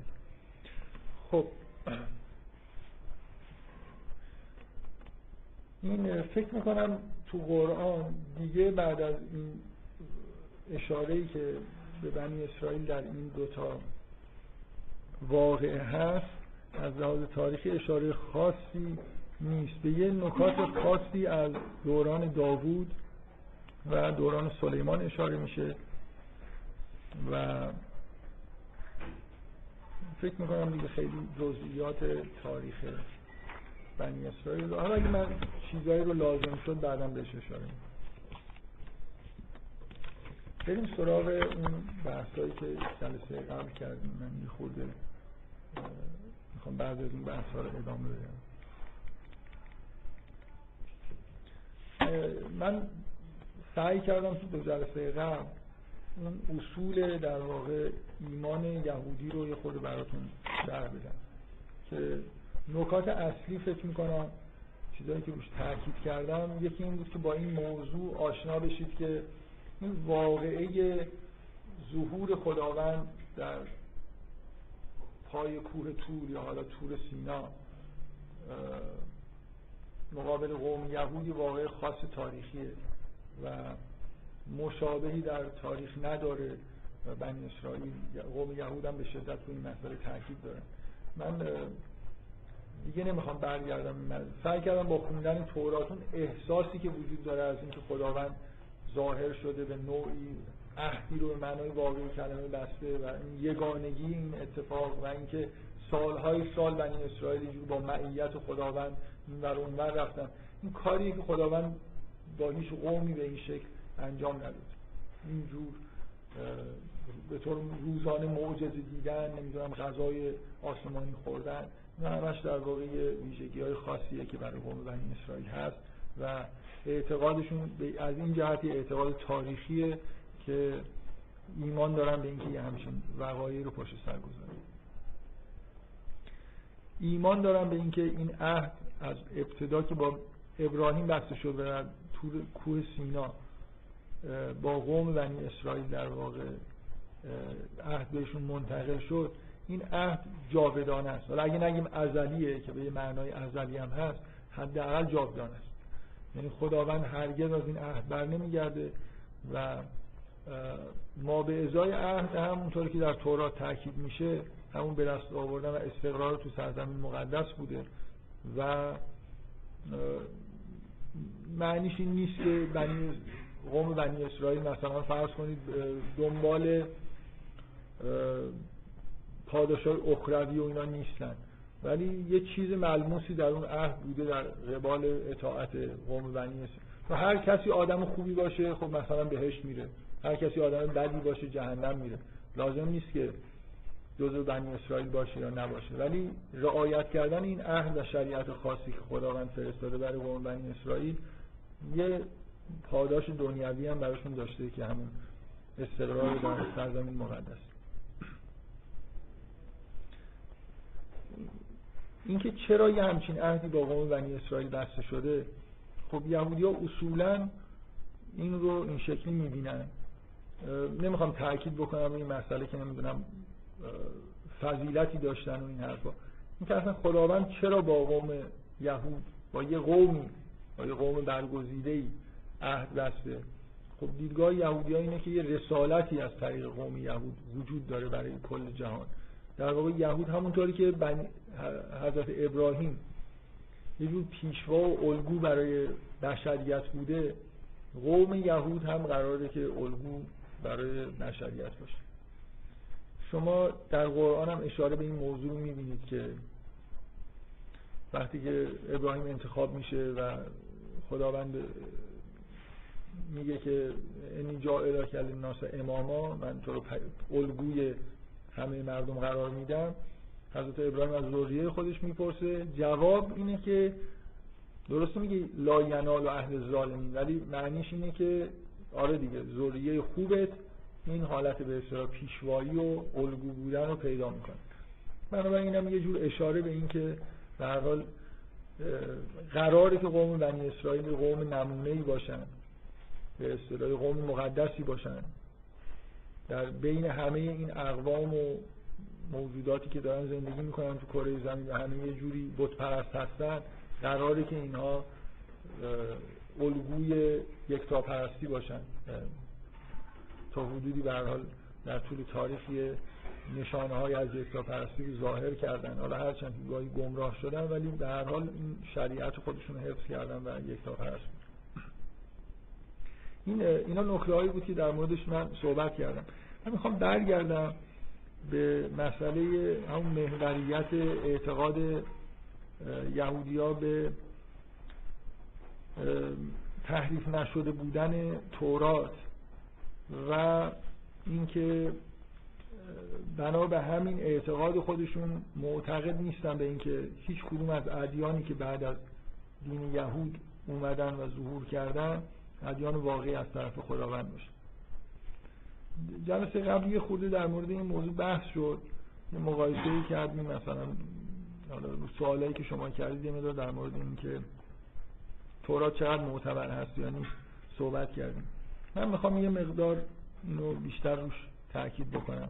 چون فکر می‌کنم توی اعتقادات یهودی ها یه جور حالت محوری داره و خیلی از اعتقادات خودشون از اینجا می‌گیرن. من می‌خوام سعی کنم اینجوری در واقع با شما جدل بکنم که شما یه نفرتون داوطلب بشه بگی چرا فکر می‌کنید که قرآن تحریف نشده؟ و من سعی می‌کنم بهتون نشون بدم که همه اون دلایل رو یهودی هم داره. و اگه بتونم سعی می‌کنم نشون بدم که قوی ترم هست دلایلش که تورات چرا تحریف نشده. مثلا سعی خودم رو می‌کنم دیگه حالا امیدوارم موفق بشه چرا چرا شما معتقدید که قرآن کتاب تحریف شده نیست؟ رفتید تحقیقات تاریخی کردید مثلا نسخه های قدیمی قرآن رو مقابله کردید و از این کارا. کدومتون می‌دونید قدیمی ترین نسخه قرآن مال چند سال قبل کجا پیدا شده است؟ چند تا برگه هست اونم منتصبه که کسی اثبات نکرد سه قرن بعد از پیامبر. خب.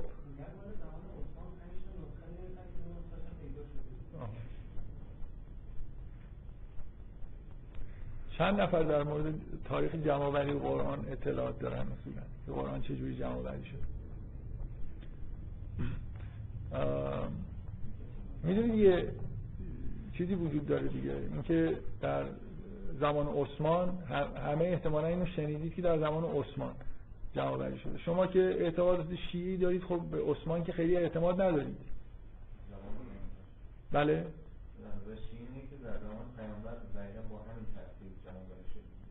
خب ولی در واقعیت اینه که نسخه نسخه نوشتاری که ایشون اشاره می‌کنه که شایعاتی هست که دو نسخه از زمان عثمان واقعا باقی مونده. بله ولی شایعه منظورم اینه که چقدر مورد تایید آکادمیک قرار گرفته باشه. یعنی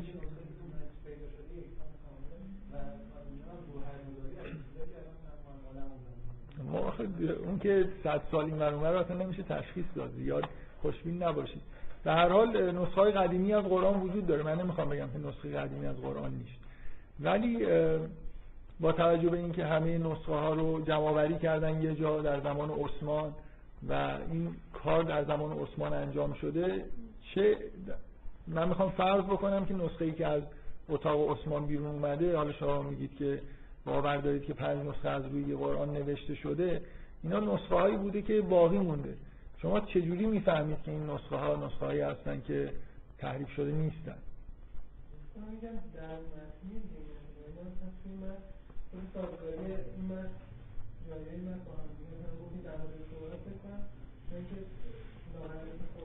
فکر می‌کنم فکر می‌کنم شیعه به این اعتبار این رو میپذیره که حضرت علی حضور داشته. و ائمه بعد از جمعآوری قرآن اعتراضی به جمعآوری قرآن هیچ وقت نداشتن ادعایی در مورد اینکه این قرآن تحریف شده است نکردن نیست؟ این یه- چیز آرامش بخشیه برای شیعیان. برای اهل سنت هم که آرامش بخش اینه که خب در زمان عثمان حضرت عثمان انجام شده. اونا که خب خود حضرت عثمان رو هم در حد بزرگان مثلا در حد اماما براش قداست قائلن. بنابراین افرادی که این کار رو انجام دادن افرادی بودن که همشون جزو صحابه پیغمبر بودن افراد مقدسی بودن هیچ کس ایرادی نگرفته از نظر تاریخی ما اسنادی نداریم. بنابراین یه جوری اعتقاد داریم به اینکه متن متن اصیلیه بفهم چی مطرح شد؟ خب. من اصلا چیزی- نشنیدم فعلا. من در مورد تورات بیشتر اطلاعات دارم. من من فکر می‌کنم که این چیز این به اصطلاح این نوع نگاه کردن که به هر حال ما وقتی که یه نسخه ای از یک کتابی اونم با شرایط خاصی در واقع جمع شده اعتماد می‌کنیم برای خاطر اینکه اون آدم هایی که این کار رو کردن مورد اعتماد ما هستن. خب همین حرف رو در مورد تورات هم من می‌خوام بگم میشه زد یعنی شما چجوری ممکنه بتونید ادعا بکنید که تورات تحریف شده در حالی که ما الان حداقل دیگه در- در 50 60 سال اخیر بعد از کشف تومارهای بحرالمیت مطمئنیم که تا حدود بسیار زیادی متن تورات موجود با توراتی که در زمان حضرت مسیح حضرت زکریا حضرت یحیی بوده تطبیق می‌کنه. اون تورات اون تومارهای بحرالمیت مربوط به یهودیان قبل و همزمان با حضرت مسیح هن. اسنی ها به اصطلاح هستن که یه گروهی هن که جدای از بقیه زندگی می‌کنن.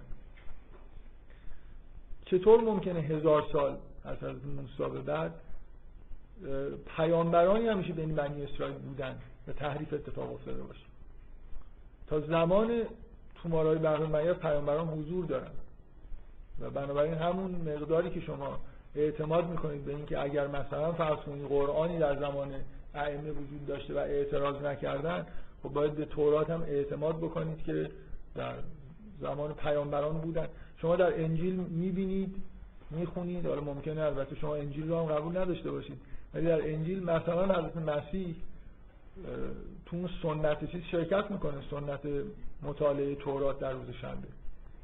و من بعدا در مورد احکام اصلا این قرائت هفتگی تورات جز سنت های دائمی یهودی هست که قطعه های از تورات رو باید در روز شنبه برن کنیسه بخونن. الان این کارو می‌کنن. معمولا در طول یه سال یه دوره یه ختم تورات می‌گیرن. و مسیح هم در این آین شرکت می‌کرده. پیامبران دیگه هم شرکت می‌کردن. و بنابراین چجوری ممکنه شما بگید که تورات کلا یه متن تحریف شده به درد نخوره که اصلا لازم نیست بخونیمشون این حرفا من می‌خوام بگم که مش- مشابه دلایلی که شما برای عدم تحریف قرآن دارید اونا هم برای عدم تحریف تورات دارن. بفهم من یه خورده چیزم یه خورده از اینکه سوال بکنید. حالا دیگه دارم یه چیزایی میگم و بعدا هم باید در موردش بیشتر بحث بکنید شما سعی کنید که این استدلال رو قبول بکنید. اطلاعات بگیرید باشه. و و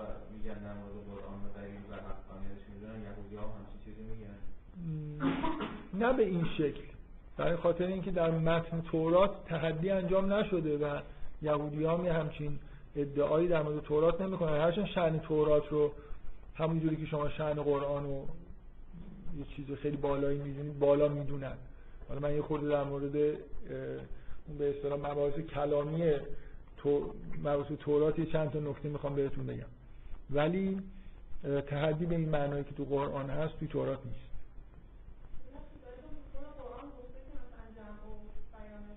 آره در تورات هم در حال یه اشاره هایی به مثلا چیز هست دیگه به تورات و این حرف هست. در قرآن هم به نوعی ببینید اه، بذارید من اینجوری بگم. در, در قرآن آیه‌ای که مثلا شما دارید الان بهش اشاره می‌کنید آیه‌ای که به پیغمبر میگه که در زمان وحی تکرار نکن ان علینا جمعه و قرآنه. این معنیش نیست در طول تاریخ حفظش می‌کنیم مثلا که تحریف نشه. معنیش اینه که. مثلا یه جای دیگه میگه و سنقره و کف الا تنسا اینکه ما یه کاری می‌کنیم که فراموش نکنیم رو. یعنی پیغمبر ظاهرا نگران این بوده که وقتی آیات خونده می‌شده اینا رو یادش نمونه. که وقتی داره به مردم میگه اشتباه بکنه. این اینا این آیات مربوط به این ماجرا هستن ظاهرا. نه مربوط به آخه نه ببینید این جمعه و قرآنه فکر می‌کنم یه اه، احتیاج به بحث داره که مربوط به جمع قرآنه. یا مربوط به همین آیاتی که اون لحظه داره نازل میشه. شما دارید میگید که این آیات فکر نمی کنم خیلی مفسرین زیادی با شما موافق باشن که این رو به معنای جمع آوری کل قرآن. یعنی چی؟ من به یه کسی که بگم لا تحرک بهی لسانک یعنی الان چیز نکن مثلا عجله نکن در قرائتش. ان علینا جمعه و قرآنه. یعنی اینکه ما بعدا مثلا در زمان عثمان اینو جمعش می‌کنیم. چه ربطی به این داره. فکر می‌کنم مربوط به همون آیاتی ظاهرا باید بشه که اون لحظه داره وحی میشه دیگه. که تو تو این عجله رو نکن برای خاطر اینکه مثلا ما یه جوری این رو جمع آوری می‌کنیم. حالا من من این خود بعید می‌دونم که بشه اینجوری تعبیر کرد و از این حالا به فرض من من منکر این نیستم که در قرآن اشاره هایی به حفاظت از قرآن شده باشه. خب یهودی هم همچین ادعاهایی دارن دیگه. یعنی تو- تورات نمی‌تونه تحریف شده باشه به دلیل اینکه مثلا خداوند از تورات داره محافظت می‌کنه. شما خب من الان بگم یه آیه مشخص در تورات بیارم که عینا یه همچین حرفی زده شده باشه. شاید نه ولی اینکه خداوند احکام رو بر سنگ نگاشته خداوند نمی‌دونم همین که الان من خوندم سموئیل باز دوباره اینا رو روی سنگ نمی‌دونم درج کرده یه بخشای از تورات رو. اینکه خداوند می‌خواد که قرآن رو تورات رو حفظ بکنه و داره این رو در واقع نگهداری می‌کنه و طبعا نباید معتقد باشیم به اینکه من دقیقا چیزای استدلالای کلامی آوردم که اصولا چجوری میشه که خداوند سخن بگه و سخنش مثلا نابود بشه. از سخن خودش حفاظت نکنه. به نظر میاد که این مشکل. به هر حال یهودی ها دلایل متنی دارن. اگه تو تورات نباشه توی روایاتشون که با سراحت فراوان این مسئله هست. و اینکه تورات کلمه به کلمه مثلا عین چیزی که از طرف خداوند اومده. و بنابراین هم دلایل متنی دارن و هم دلایل تاریخی دارن. همونجوری که شما مثلا یه جوری اعتماد می‌کنید حالا به خلفا یا به ائمه برای خاطر اینکه متنی که به وجود اومده متن صحیح و سالمی بوده اونا هم به شدت بیشتری می‌تونن این استدلال, بکنن. برای اینکه تورات در زمانی جمع شده که بعدش بنا به اعتقاد خود شما پیامبران زیادی ظهور کردن که با متن مشابه تورات سر کار داشتن. و دلایل عقلی هم که برای عدم تحریف قرآن وجود داره عینا برای تورات هم قابل تکراره. اونا هم عینا هم همه همه حرفایی که متکلمین مسلمان درباره قرآن می‌زنن اونا هم در مورد تورات می‌زنن. اینکه اصلا چطور ممکنه که مثلا کلام خدا تحریف بشه و این حرفا این نقض غرضه اصلا خداوند چرا شریعت و تورات مثلا نازل کرده بعد بذاره از بین بره؟ همون مشکلاتی که از نظر مسلمان وجود داره از نظر اونا وجود داره. فقط مسئله اینه که مسلمان ها شاید فکر کنن که اینجا مسئله خاتمیت مطرحه. که خب موضوع اینه که خب تورات هم به یه معنایی خاتمه دهنده یه چیزیه دیگه. یعنی من می‌خوام ادعاها به طور مشابه اونجا وجود داره. یعنی یهودیان به نوعی به خاتمیت خودشون معتقدن. مثلا قرار نیست مسیحی ظهور بکنه و تورات تغییر بکنه که تورات خاتمه دهنده نزول شریعت دیگه. این عهد یه عهد جاودانه است. بنابراین باز یه جورایی بیمعنی میشه که شما بخواید مثلا استدلال رو بیارید سمت مثلا خاتمیت و اینجور حرفا بفرمایید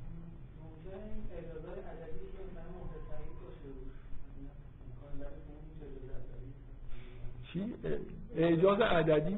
اعجاز عددی خب اصلا از این حرفا که یهودی ها انقدر زدن که می‌خواید اگه دوست دارید هر چی دوست دارید من براتون بیارم اصلا این ببینید این مسائل مربوط به عرفان یهودی اصولا خیلی وابسته است زبان عبری.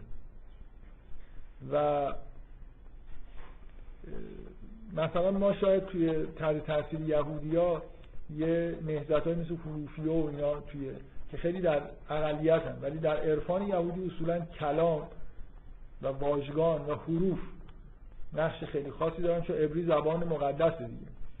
و تا دلتون بخواد در مورد حروف تورات و متن مقدس خودشون حرف دارن اعجاز عددی به اون معنایی که حالا شما تو ذهنتونه شاید از شمارش و اینا. من مسیحی ها دیدم از این بحث در مورد کتاب مقدس می‌کنن که یهودی ها رو حقیقتش من زیاد ندیدم که حتما میشه پیدا کرد چیزی بفرمایید.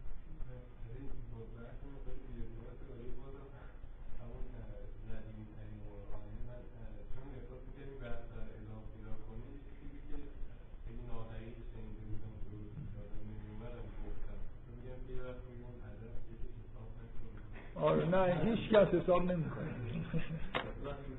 بفهم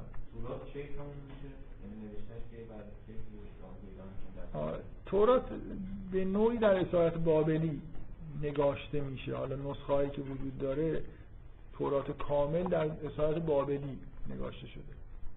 ولی منظور از عهد عتیق نه تورات. ادعا در مورد توراتی خود غلیظتر از این حرف هست از تورات توسط خداوند نگاشته شده. بخشایش در طول تاریخ توسط موسی و یوشع مثلا نگاشته شدن. و نهایتا حالا برای از توشون این پنج فصل در اومده که در مورد اینا ادعا اینه که کلمه به کلمه به نوعی مربوط به خود از موسی میشن و کلام خداوند هست بعد از اون نه در مورد بقیه تاریخ بنی اسرائیل. تاریخ بنی اسرائیل ثبت شده. اصولا اون حالت قداستی که پنج فصل اول داره لزوما برای بقیه عهد عتیق قائل نیستن. بخوام بگن که کلمات مقدسی هستن این حرفا. ولی در مورد پنج فصل اول همون احساسی که شما نسبت به قرآن دارید وجود داره. خب بفهم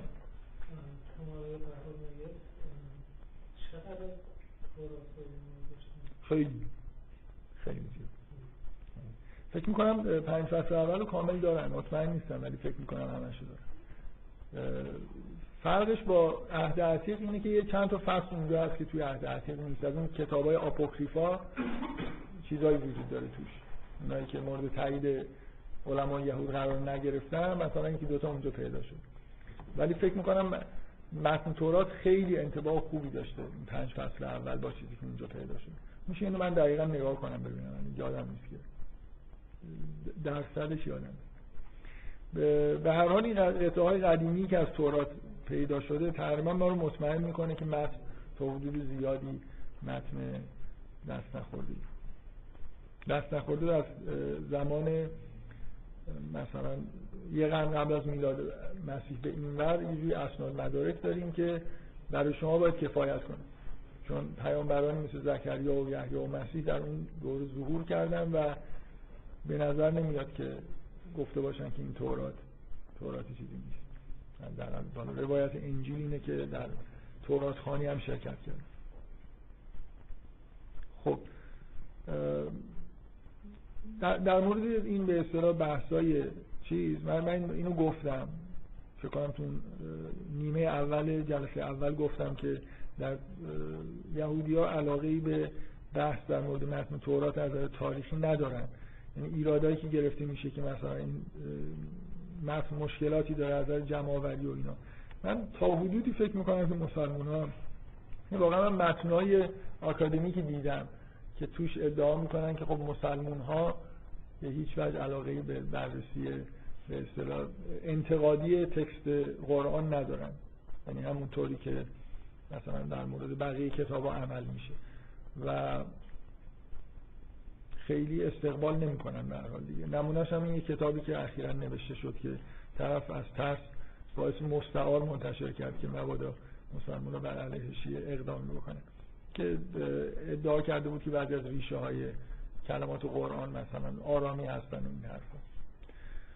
خب این من خواستم این بحث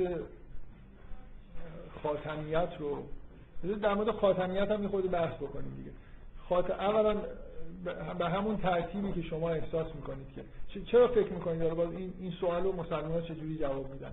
چرا فکر می‌کنن که دین خاتمه؟ خب اولا دلایل متنی براش داریم. یعنی مثلا در قرآن رسما نوشته شده که پیغمبر خاتم الانبیا از طرف دیگه دلایل نقلی به اصطلاح از ادعای خود پیغمبر و امامای شیعه همه ادعای اینو دارن که این دینیه که در واقع پیام نبوت با ظهور پیامبر اسلام به انتها رسید. به این معنا خب یهودی ها ادعای خاتمیت ندارن. برای اینکه منتظر ظهور مسیح هستن که در واقع پیامبر بسیار بزرگ جدیدیه مسیحی ها دنبال ظهور مسیح هستن به عنوان تکرار حیات مسیح در کره زمین. ولی مسیح برای یهودی ها یه پیامبر جدیدی که متولد میشه از نسل داوود و پیامبری می‌کنه و پادشاهی می‌کنه. خب ولی در واقع نکته ای که برای یهودی ها هست از یه جهاتی ادعای خاتمیت دارن. اونم ختم شریعته به این معنا که قرار نیست کسی شریعت جدیدی بیاره و اون احساسی که یهودی ها نسبت تورات و شریعت خودشون دارن اینی که یه چیز پرفکت و کاملیه و اصلا براشون معنی دار نیست که کسی بیاد ادعای بکنه که مثلا یه جوری خدشه به این چیز. شما یه روایت معروفی رو همتون شنیدید که حلال محمد حلال الی یوم القیامه حرام.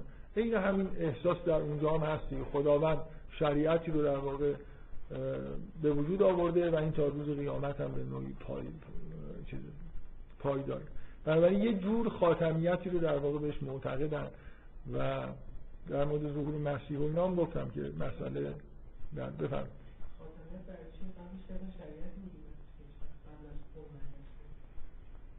خب. خدا کارا رو یه دفعه انجام میده ختم میشه دیگه. یعنی یعنی چی؟ خاتمیت یعنی یه کاری باید حتما در طول تاریخ چند بار آره دیگه. بله. نه نبوده که به طور مقدماتی از نوح شروع شده. بله یهود معتقدن که شریعت مختصری در زمان حضرت نوح بوده ولی بعدا کاملش در زمان حضرت موسی داده شد. بفهم شما مسلمان ها مشتهد دارید اما اون هم مشتهد هم اونجا شما کم دارید و اون هم مشتهد هم خودش منظورتون استنباط جدید و این حرفاست؟ گفت من همون جلسه اولم گفتم کلی بحثای مثلا فقه خیلی خیلی خیلی وسیع و چیزی دارن دیگه. به اصطلاح حلاخا بهش میگن. و خیلی بحث های پیچیده و ظریف فقهی دارن خیلی زیاد. و اجتهاد هم چیز بدیهیه دیگه. شما منظور به هر حال مثلا فقه مگه میشه بدون اجتهاد؟ مسئله جدید پیدا میشه و باید با رجوع به مثلا متون به نوعی جوابش استخراج کردیم. خب بفهم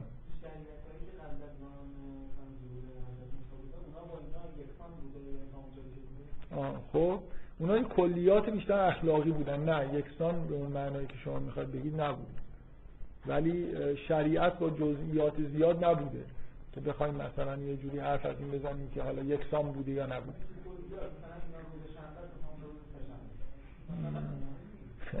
نه اصلا شریعت آخه اون چیزی که در مورد حضرت نوح ادعا میشه بیشتر مقررات اخلاقیه تا شریعت به اون معنایی که اون چیزی که یهودیان میپذیرن و قبول دارن اینه که مثلا یه هفت قانون به حضرت نوح مثلا داده شده. خون خون حیوانات رو نباید خورد.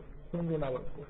این جزء محرمات شریعت نوحه خیلی بحث داده شده نیست. یعنی مثل مثل ده فرمان چطوره؟ ده تا ده تا فرمانه دیگه. شریعت که فقط ده فرمان نیست. در طی سالها این شریعت برای خودش در واقع بحث پیدا کرده. در مورد حضرت نوح یه چیز مختصری مثل ده فرمان. بفرمایید.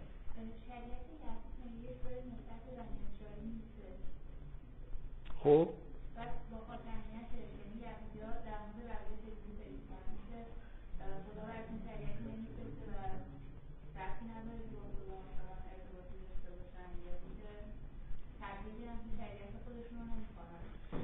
خب قوم یهود اولا دنیا رو در حال گذار می‌بینه. گذار به سمت ظهور مسیح.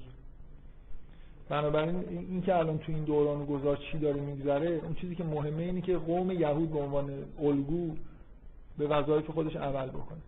که جهان نجات پیدا کنه با ظهور مسیح. یه جوری مثلا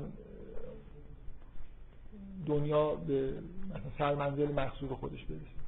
بنابراین این حرف خیلی چیز عجیبی نیست که در این دوران شریعت مال قوم یهوده در عین حال همونطوری که یهودی ها تا حدودی تاکید دارن روی این مسئله قوم یهود به شریعت عمل می‌کنه به قوانین اخلاقی عمل می‌کنه درست زندگی می‌کنه و با اقوام دیگه هم تعامل داره. بنابراین می‌تونن یاد بگیرن. و یهودی ها معتقدن که این اتفاق افتاده در طول تاریخ. یعنی خیلی منشأ خیلی برکاتی که در دنیا در واقع وجود داره همین قوم بنی اسرائیل بوده که رفتار اخلاقی مثلا ایده, های یکتاپرستی از طریق قوم بنی اسرائیل در دنیا پخش شده. مثلا قوم بنی اسرائیل به مسیحیت من ببخشید میگم قوم بنی اسرائیل بعضی از علمای یهود به مسیحیت و اسلام اینجوری نگاه می‌کنن. ادیانی که درسته که ادیان الهی و معنای واقعی کلمه نیستن ولی تحت تاثیر تعالیم قوم یهود به وجود اومدن و باعث یکتا پرست شدن به حال اکثریت قاطع مردم دنیا شدن. یعنی اینا آثار در واقع ظهور قوم یهود در دنیاست. درسته که به اون سرمنزل نرسیدیم چون مثلا مسیح ظهور نکرده. ولی همین که قوم یهود داره عمل می‌کنه مثلا یهودی ها خیلی زیاد در واقع روی این تاکید می‌کنن که شریعت اخلاق فقه احکام عقاید کلام فلسفه همه این چیزهایی که توی ادیان دیگه می‌بینید اینا منشأ یهودی داره یعنی مثلا فرض کنید شریعت مسیحی اخلاق یهودی با یه تغییراتی مثلا در شنبه شده یک شنبه. مسلمان ها کردن جمعه.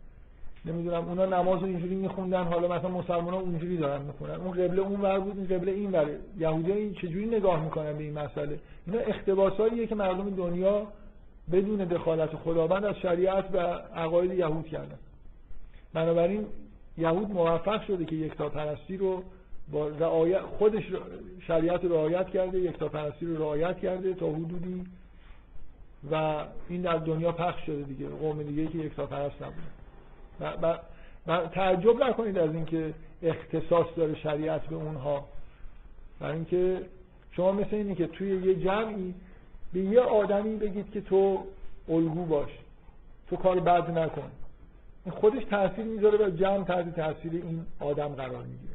قوم یهودی همچین نقشی در تاریخ جهان داره. به عنوان یه قوم خاص که تحت تعالیم خاص قرار گرفته معجزاتی رو دیده ایمان آورده شریعت بهش داده شده. و در نتیجه یه همچین فضایی رو توی دنیا موفق شده که ایجاد بکنه. تمام بعضی از علمای یهود نه همشون کل ماجرای ادیان ابراهیمی که ادعا میشه رو برای منشأش یهودی براش قائلن و از خودشون می‌دونن. ولی تحریف شدن دیگه. خودشون نطق اصلی هستن. شما میگید اونا تحریف شدن در حالی که ادیان شما تحریف شده.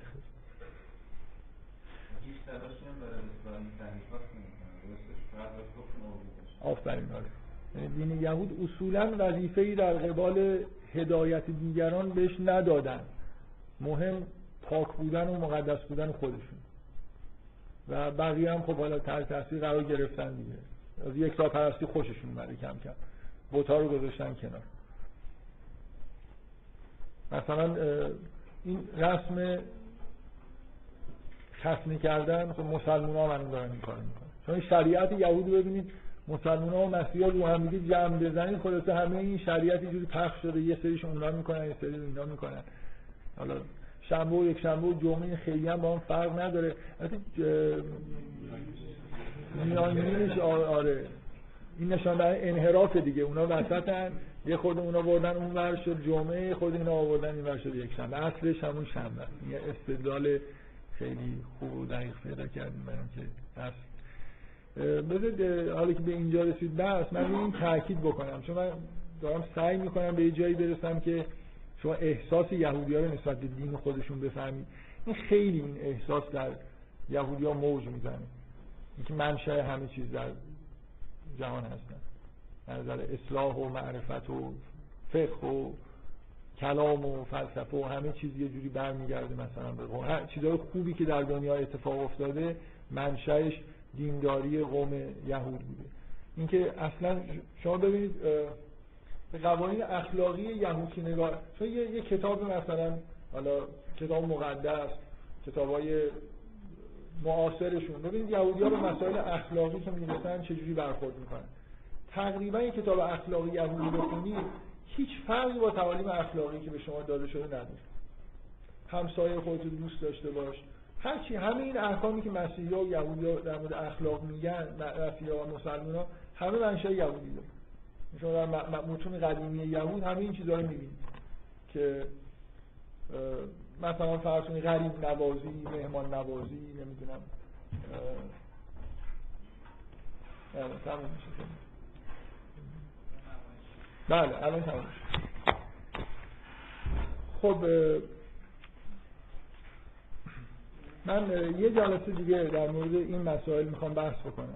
این تاریخ که واقعا یه جورایی میشه گفت سرهم بندی کردم برای اینکه خیلی جزئیات داره و کتاب عهد عتیق بخش عمدهش همین بیان تاریخ از زمان مثلا یوشع تا اسارت بابلی و اتفاقایی که در اسارت بابلی افتاده اینا با جزئیات زیاد اونجا نوشته شده.